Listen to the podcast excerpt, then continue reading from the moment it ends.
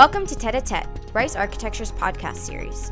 Here's a short clip from our first episode featuring a conversation between current MArch candidate Francis Aguilard and Peggy Diemer. Peggy is a professor at Yale School of Architecture who studies issues of labor in architecture. Let's tune in.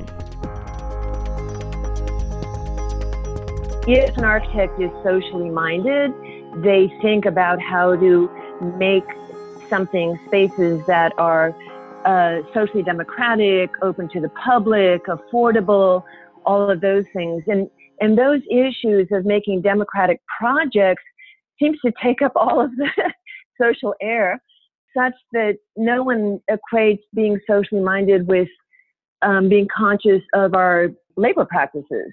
If we don't recognize what a democratic life is like in our day-to-day work experience, if we're experiencing illegal practices, jobs that are not empowering, jobs that don't allow us to live the way we want, that don't give us time to interact with our community, if that's our life, it's difficult for us then to think about how to offer society spaces, places that are free, fair, democratic, all those different things.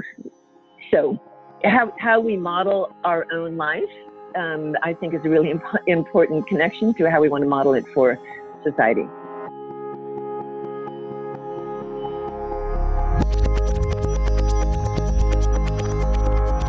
Be sure to catch Peggy's lecture in Houston on October 10th at the Match Auditorium as part of Rice Architecture and Rice Design Alliance's lecture series. You can find the link for the full episode on the Rice Architecture website.